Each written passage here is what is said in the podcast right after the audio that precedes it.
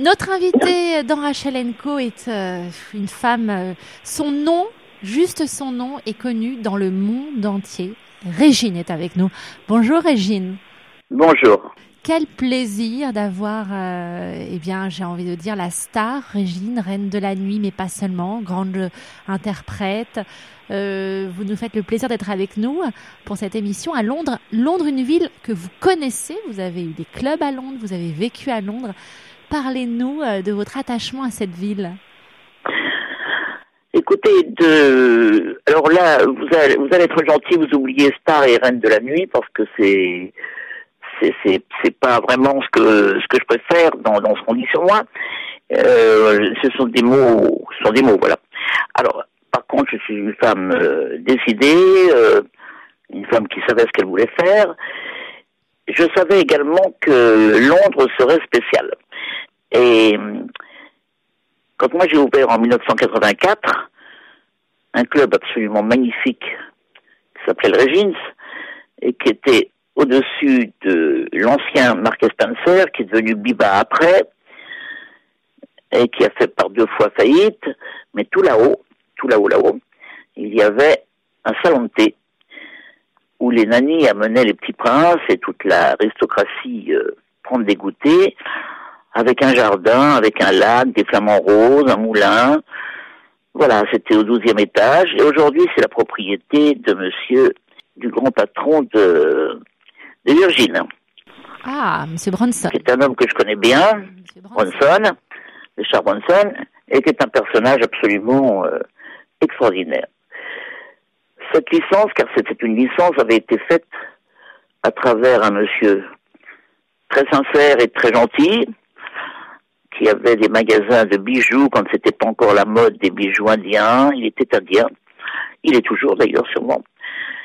Et bien sûr, euh, ça n'a pas tourné comme je voulais et comme il voulait sûrement, parce que suis une personne extrêmement prudente et mais vous savez quand quand les gens font un régime parce que ça leur plaît, parce qu'ils pensent que ça va leur apporter encore plus de, de, publicité, plus de la presse en Angleterre est assez rude, comme vous pouvez le lire sûrement le matin. Oui, absolument. Et j'ai des journalistes que je connais très bien, que j'ai emmenés partout dans le monde pour mes ouvertures, qui n'ont aucune reconnaissance du ventre de toute façon, et sont des personnages assez cruels et assez euh, et assez compliqués. Donc, faut être très très fort, très ferme et et pas se laisser faire. Mais je pense que ça a un petit peu un petit peu changé, mais je crois pas beaucoup je vois qu'elle est aussi critique euh, en général, parce que je lis beaucoup, évidemment, tout ce qui se passe en Angleterre. Mais j'adore euh, Londres. J'adore Londres et la campagne. Euh, une belle énergie à Londres. Oui, une énergie. Et puis alors maintenant, parce que moi, quand je suis arrivé, nous étions peut-être dix Français, dix ou vingt Français à être résidents en Angleterre. Moi, c'était le centre de, c'était le centre de financier de euh, du système qui était monté pour mes licences. Et donc j'étais très peu en France, j'ai donc vécu à Londres, 55 Park Lane, que j'appelle l'immeuble des, des, migrants, qui est juste à côté du Dorchester, hôtel que j'adore. Et, et la vie était déjà très chère. Ça n'a pas changé. Très très cher. Ça, oui, mais je sais que ça n'a pas changé et ça a augmenté. Et c'est normal.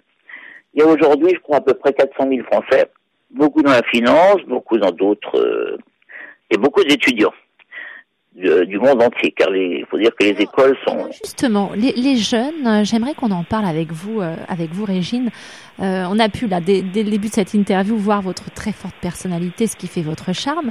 Les jeunes, euh, vous avez toujours été proche d'eux, vous les avez toujours compris, mais est-ce que euh, vous, vous, avez pu constater que la jeunesse a changé? Est-ce que la jeunesse, je ne sais pas, boit plus qu'avant, a le sens... Ah bah oui, ça boit plus qu'avant, elle ne fait que ça. Je vais vous dire, la jeunesse n'a plus cette espèce de d'entourage, euh, ils sont en même temps plus matures et moins. Ils ont les deux. Leur amusement, c'est de boire très vite, de se saouler très vite. Pas tous, hein, exagérons pas. Et mais beaucoup, parce qu'ils ne savent pas danser. Ils sont abrutis par une musique qui est plus ou moins bonne, par des DJ qui plus ou moins mettent des disques euh, à des décibels qui sont, c'est simple, la plupart de la jeunesse, ils, ils sourdent très vite. C'est pour ça que les appareils auditifs vont marcher très très fort et marchent très fort. C'est très intéressant la critique et le regard que vous portez même sur la musique et les DJ. Vous qui, alors vous n'aimez pas les DJ, j'ai été la première DJ. Je peux vous dire que la plupart n'ont aucun talent. Mais voilà, mais vous les connaissez tous puisque vous les. Je les connais tous. Je les connais tous et ils me connaissent tous, je vous assure. Qu'est-ce que vous mais par exemple d'un David Guetta qui euh, qui aujourd'hui euh, travaille dans le monde. Euh, bah, il a eu un très bon impresario, c'est sa bonne femme. C'est spécial qu'il a, qu'il a abandonné d'ailleurs pour je ne sais qui, mais ça le regarde. David Guetta est gentil. C'est un gentil garçon. Euh, mais il a pris un style, il a pris un, il a mis longtemps à avoir du succès. Et il a une. C'est vrai qu'il a travaillé avec Cathy Guetta, sa femme, pendant des années. Bah, c'est elle qui le vendait. Oui, elle l'a fait. Et elle avait une ambition euh, importante. On n'entend plus parler d'elle. Je pense qu'ils ont ils ont toujours, je pense qu'elle s'occupe toujours de lui, je sais pas, mais je, je ça m'intéresse pas pour vous dire la vérité. C'est pas, c'est pas, c'est pas le cas de David Guetta et de Cathy Guetta qui me, qui non, mais artistiquement, comme vous parliez de, de, des DJ aujourd'hui. Non, je parle d'artistes, moi, je parle d'artistes. Les artistes dans les DJ, c'est les vrais, vrais grands musiciens. Parce que. Qui, par exemple, pour vous? Un bon, un bon DJ, un bon DJ doit connaître parfaitement les gimmicks car les gimmicks sont la chose importante des disques. Sans gimmicks, je vais vous donner un exemple. Moi, j'ai acheté en Amérique en une musique qu'un petit Français est venu me proposer parce qu'il n'avait pas d'argent pour produire une petite noire qu'il voulait produire. Et on parle de la Will Survive. Donc, j'ai fait un marché avec lui. Je lui ai dit, écoute, je te donne l'argent, je t'achète le disque, mais pendant un an, j'ai l'exclusivité je le fais en français avec la personne qui me convient. La personne est d'ailleurs Alain Wisniak, qui est un garçon qui ne signe pas souvent, mais qui a un talent monstre, qui a fait la plupart des... Il a fait La jeune fille au basket, pour Michel Delpech, et qui a chanté Bruel il n'y a pas longtemps. Mais ce que je veux vous dire, c'est qu'il a fait aussi beaucoup de musiques de Céron, donc là, vous nous parlez le seul disque, le seul disque que j'ai fait avec Gloria Gaynor et cette chanson que vous avez. Non, mais Gloria Gaynor, c'est pas elle qui l'a créée, c'est moi. Voilà, c'est ça. J'allais vous dire que vous l'avez pendant un an. Vous avez, euh, c'est vous. Voilà. Alors j'ai donc, si vous regardez, euh, j'ai un site. Vous pouvez le regarder, ça sera intéressant pour vous. C'est Régine. Je suis allée sur votre site, absolument. Alors, vous avez été sur mon site, donc vous m'avez vu chanter Je survivrai. Le gimmick de Je survivrai, c'est ce qui a été pris pour les Jeux Olympiques et que j'ai donné la permission et à Lisniak aussi, et surtout M. Claude Carrère qui a signé, puisque pour la première fois de ma vie, je faisais un disque avec Claude Carrère, qui était un, un formidable et très intelligent producteur en tout, mais assez spécial. Et voilà, il me devait une faveur parce que parce que je sais plus quoi. Moi, j'étais chez Pathé Marconi et Maille en fait. J'avais signé avec les Anglais. Je suis venu beaucoup en Angleterre chanter. C'est là où j'ai connu Elton John, avec qui je suis toujours extrêmement lié. Et, et c'est amusant parce que moi j'ai connu Elton John, euh, quoi du monde, drag queen, parce que c'était la mode et c'était comme ça. Et, euh, et puis surtout, j'allais chercher tous mes disques à Londres. C'est-à-dire que j'allais directement à Londres prendre la musique pour mes clubs. Et j'ai fait ça dès que j'ai été, euh, j'étais barmaid au Whisky à Gogo. Donc on parle des années 55. Vous rendez compte? Alors justement, on va, on va, parler de musique avec vous parce que, alors je suis sur votre site et donc c'est vrai que mon, dans votre site on vous, on vous, on vous, on parle de vous comme la reine de la nuit. Hein, donc euh, moi vous m'avez. Oui, non, enfin, la reine de la nuit, c'est le titre. Euh, plaisant que, que la presse m'a donné. Ben, moi, mais... On parle des petits papiers ensemble, parce que. Non, les petits papiers, c'est Gainsbourg. Ben moi, je suis, je suis l'interprète avec sa femme, Jane Gaskins, qui est anglaise aussi, et qui était mariée avec un grand, grand musicien, un grand, un grand compositeur. C'était votre pendant masculin, Serge Gainsbourg. Vous aviez la même vie, la même enfance. C'était vraiment votre alter. On avait tout pareil, oui, oui, oui. Mais on s'est connus dans cette rue de Beaujolais.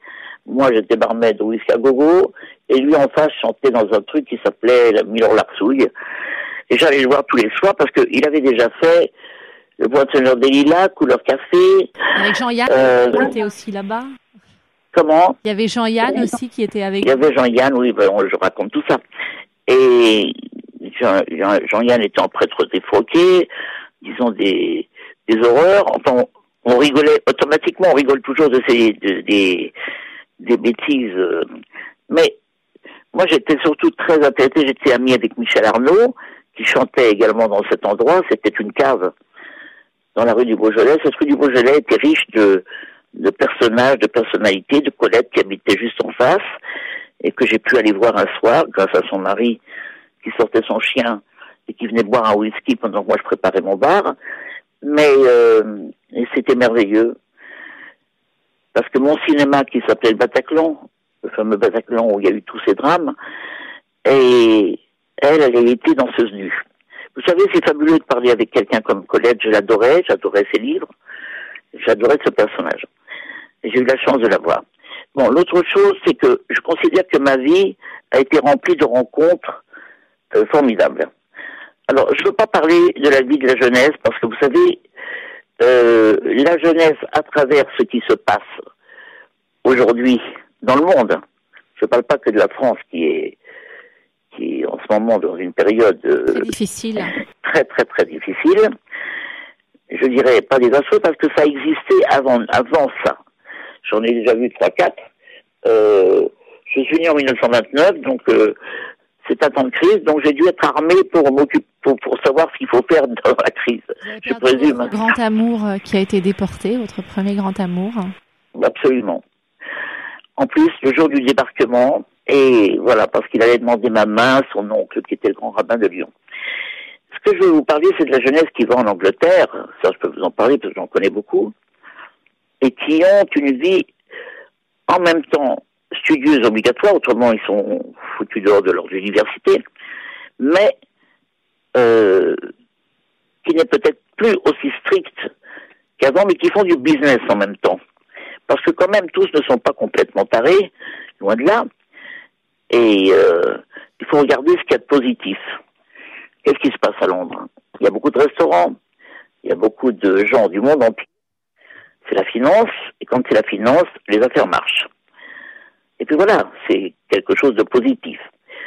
Vous savez, on disait toujours, l'Angleterre, si près, si loin de la France et si, si, près de la France et si loin de la France. C'est vrai qu'à l'époque où moi j'ai ouvert, donc en 84, mon endroit était absolument magique, car j'avais ce jardin, ces flamants roses, ce moulin, et c'était merveilleux. Et on pouvait toujours y aller, hein, le dimanche, euh, c'est Bronson qui fait, qui, qui c'est un de musique, euh, etc.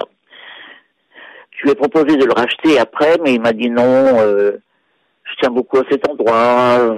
voilà, je crois. Très surprise, Régine, que vous ne soyez pas venue, euh, revenue euh, à, à, Londres. Là, je sais que vous êtes en, en tournée euh, dans, actuellement dans toute la France. Est-ce que vous, vous savez, j'ai un principe de vie. J'ai un principe de vie. Quand j'ai fait quelque chose, je vais jusqu'au bout. J'ai fait une autre boîte à Londres, à, à côté de, de Mayfair.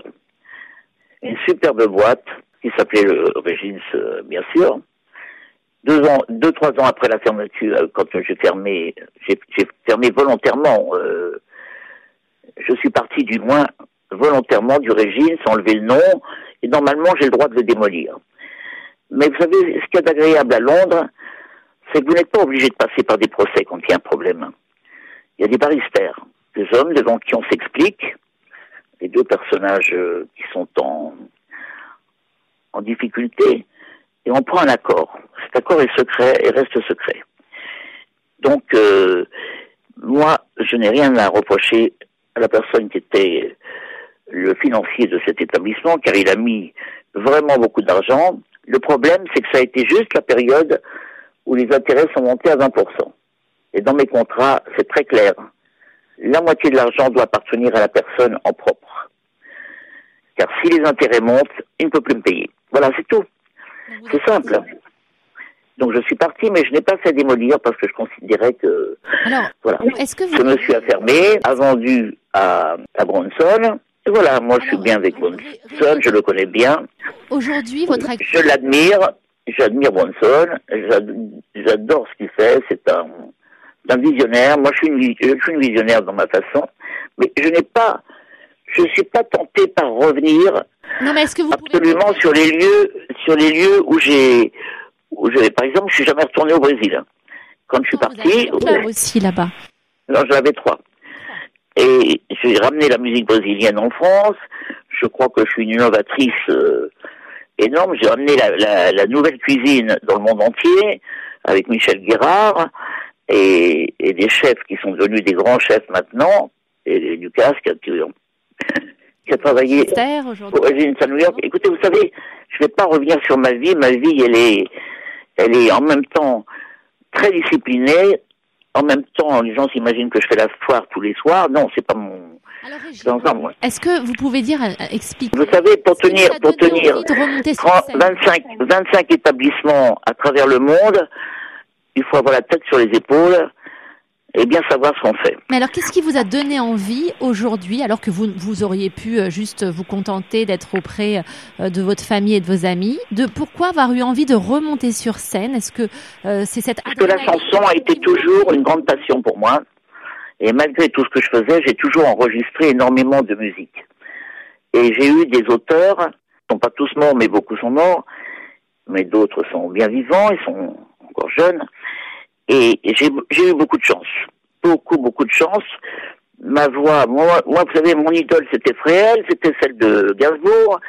Et je chante sur scène une chanson qui s'appelle Du Gris, qui déjà, quand j'étais petite, j'imitais la bougnate qui chantait cette chanson, et j'imitais Fréhel, et je comprenais pas les, le sens des mots, bien sûr. Mais je suis quelqu'un qui ne fume pas et qui ne boit pas. Et cette chanson dit simplement Monsieur le docteur, c'est grave ma blessure. Bien sûr, il n'y a pas d'espoir. Il a raison, je ne connais pas la cause. Aujourd'hui, on la connaît, la cause. C'est surtout les paquets de cigarettes. L'odeur de, de cigarettes m'insupporte, mais je pense que les rues pourraient être plus propres, parce qu'il suffit de mettre des pots avec de la terre et exiger que les gens éteignent leurs cigarettes dedans. Euh, mais, enfin, je suis pas là pour faire la redresseuse de tort, je dis simplement que chacun a le droit de décider de sa destinée, mais Dieu merci, de moins en moins de gens fument. Euh, en tout cas, dans les endroits, les gens ne fument plus. Bon, mais c'est une. Euh, je sais pas si c'est comme ça à Londres. Alors à Londres, on a la chance, quand on est euh, comme moi non fumeur, de pouvoir s'épanouir et de ne pas être, quand vous voulez vous mettre en terrasse, de pouvoir apprécier et ne pas être entouré de 15 fumeurs comme c'est le cas quand on vient à Paris. C'est devenu très désagréable. Ah oui. Même sur les terrasses, c'est devenu désagréable c'est très nocif. Alors moi j'aimerais qu'on parle, si vous le voulez bien, quelques instants parce que je vous écoute et on, sent quand même toujours cette, euh, alors si je dis c'est pas fragilité, mais quelque part il y a toujours cette, on, sent ces traumatismes que vous avez vécus dans le passé qui font que vous êtes aujourd'hui la femme euh, forte, une entrepreneuse, une visionnaire euh, et même très très proche de, de, votre fratrie, de, de, de, votre de vos amis. Euh, est-ce que vous avez euh, on arrive à surmonter les épreuves de la vie euh, à un moment? Est-ce que on arrive à, à, aller de l'avant et de se dire que, eh bien voilà, il faut avancer parce que vous êtes un vrai modèle pour des personnes. Vous n'avez pas vécu que la fête et les paillettes comme vous le dites. Vous avez vécu des traumatismes. Vous avez, on a parlé de la déportation. Vous avez perdu votre fils, Lionel Rodkej, un homme formidable que j'ai eu la chance de croiser plusieurs fois vous avez vécu, euh, vous, n'avez pas été élevé par votre maman, vous avez eu une vie difficile et vous êtes aujourd'hui la preuve pour une génération que les épreuves de la vie ne vous ont pas ébranlé, vous ont donné envie de vous battre et d'être la femme que vous êtes aujourd'hui. Écoutez, j'ai 86 ans. Euh, j'ai un physique qui ne le montre pas parce que je suis, euh, j'ai une discipline de vie et puis en plus j'ai une génétique qui est des gens de l'Europe de l'Est euh, parce que je suis d'origine polonaise, qui fait que j'ai une peau très claire, très mais, très fragile. Il faut que je fasse attention, hein, faut que je me entaille. Vous êtes toujours très coquette. Vous êtes toujours très coquette. Ah bah quand même. non, mais je suis habillée euh, pas du tout comme les femmes de mon âge. Et comme Est-ce que vous avez toujours, des, talons? Je porte toujours des talons quand je chante ou quand je sors, euh, bien sûr, bien sûr. mais je fais toujours du sport. Je fais beaucoup de sport et beaucoup de, de, danse. Est-ce qu'on peut parler avec vous de judaïsme, si vous le voulez bien? Vous, vous êtes, vos parents étaient juifs polonais. Quand on voit la situation... Écoutez, moi, je vais vous dire, je respecte toutes les religions. Toutes les religions qui ont un sens et qui se... Les choses qui se passent en dehors de, de ces religions qui sont toutes à respecter, ce sont des choses qui sont arrivées par les crises et par les systèmes de laisser faire. La France, après la guerre, n'a peut-être pas suivi les systèmes qu'ont suivi l'Allemagne et l'Angleterre, qui ont des économies plus, plus solides. La France a dépensé beaucoup d'argent pour beaucoup de choses qui n'en valaient pas la peine. C'est très tard pour se rendre compte. C'est-à-dire que la fin de la guerre a duré très longtemps. Les gens sont amusés pendant très longtemps.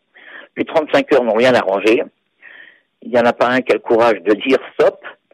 Et maintenant, on va au travail. Le Made in France, moi j'y crois. Je n'achète rien qui vient de, la Chine, qui euh, non pas que j'ai quoi que ce soit contre les Chinois. C'est la façon dont on fait travailler les enfants et le, le malheur des autres qui fait que vous vous habillez moins cher. Ça, je supporte pas. Donc je ne mets pas les pieds dans les endroits euh, qui sont alimentés et voilà, je suis, je sais que c'est, c'est peut-être un peu démodé et pas, et pas dans le, mais on trouve des choses françaises faites en France, pas cher. On peut s'habiller bien pour pas cher. Il suffit d'avoir un peu de goût. Mais ça, c'est pas donné effectivement à tout le monde, mais les Françaises en principe font, font attention. Moi, j'ai beaucoup d'amis qui ont les moyens et qui vont chez Zara, chez H&M. Alors, en même temps, quand vous me parlez de ça, moi, j'ai envie de vous dire, quand vient mardi, la grande Zoa, met ses bijoux, ses chinchillas, et puis à minuit, la grande Zoa, autour du cou, se met un boa. Vous êtes, vous, êtes pour beaucoup, beaucoup de monde, de personnes dans le monde entier, vous restez l'éternelle grande Zoa. C'est pas donné à tous les artistes de, de marquer autant de générations. Euh, là encore, ça revient euh, au talent de vos auteurs et à votre personnalité, j'imagine. De, l'amour, de, des attractions qu'on a euh, sensuelles, et moi, j'ai toujours eu énormément d'amis homosexuels qui sont brillants, drôles, intelligents, même s'ils sont, même s'ils sont. Et j'ai toujours été depuis que je suis, enfant. C'est drôle d'ailleurs. J'ai toujours été attirée et curieuse de cette euh, de cette vie. Je crois que grâce à la Grande Zoa, qui a été faite par Botton et non pas par euh, Attendez, vous m'excusez parce que ma petite fille m'envoie un texto de Londres. Oui, y a pas de Une petite seconde, petite seconde parce que... Tout le charme du naturel de Régine. Alors, on, on, parlait de la Grande Zoa, mais il y a aussi un autre titre qui, euh, on le sent bien. Vous savez, on peut pas rester deux heures hein, ensemble. On a dit 15 minutes. On va terminer dans trois minutes. C'est juste pour finir. D'accord. Voilà, on, on, termine avec cette chanson. Euh, on l'avait évoquée en début d'interview. Euh, c'est Je te survivrai. Cette chanson, elle est encore une fois aujourd'hui intemporelle. Euh, intemporelle, et quand je la chante en fin de, spectacle, les gens montent sur scène avec moi, et arrivé au gimmick, je vous parlais de l'importance du gimmick, qui a été donc euh, ce qu'a chanté Gloria Gaynor quand elle a chanté pour les pour les Jeux Olympiques, c'est devenu quelque chose de complètement connu. C'est une chanson que les gens adorent. En plus, elle est c'est une chanson de vie. Les paroles françaises sont plus fortes que les paroles euh, américaines. Sur terre de choses à faire, que je préfère te dire, n'essaye pas de m'attendrir, n'essaye pas de revenir. Je survivrai, je survivrai sans toi. Voilà, je suis une survivante. Alors, vous êtes une survivante et, on serait ravis que cette tournée, eh bien, elle vienne jusqu'à Londres et qu'on puisse reprendre avec vous tous ces titres. Ils sont nombreux, des petits papiers. oui, puis alors il y a beaucoup de Français, effectivement. Je pense que je vais venir à Londres. écoutez, je serais ravie de, de, de, pouvoir annoncer la nouvelle très prochainement à, nos auditeurs si vous calez une date. Et, euh, et je sais que non, je ne connais pas la date encore. Je suis venu déjà chanter à Londres deux, trois fois et ça a été un grand succès et euh, je venais énormément faire des télévisions. Voilà. Donc je vais en espérant, que vous rajoutiez une date supplémentaire à votre tournée. Merci Régine. Et si vous avez mon site, regardez le à bout portant, qui est un documentaire qui a été vu dans le monde entier. En Angleterre, ils ont fait un documentaire sur moi aussi qui a eu un succès fou. Euh, car vous verrez que ce que je dis maintenant, c'est ce que je disais déjà en 71. Voilà. Merci beaucoup d'avoir été avec Je vous en prie. Envoyez-moi vos coordonnées. Je vous envoie tout ça. Merci. Merci Régine. Au revoir.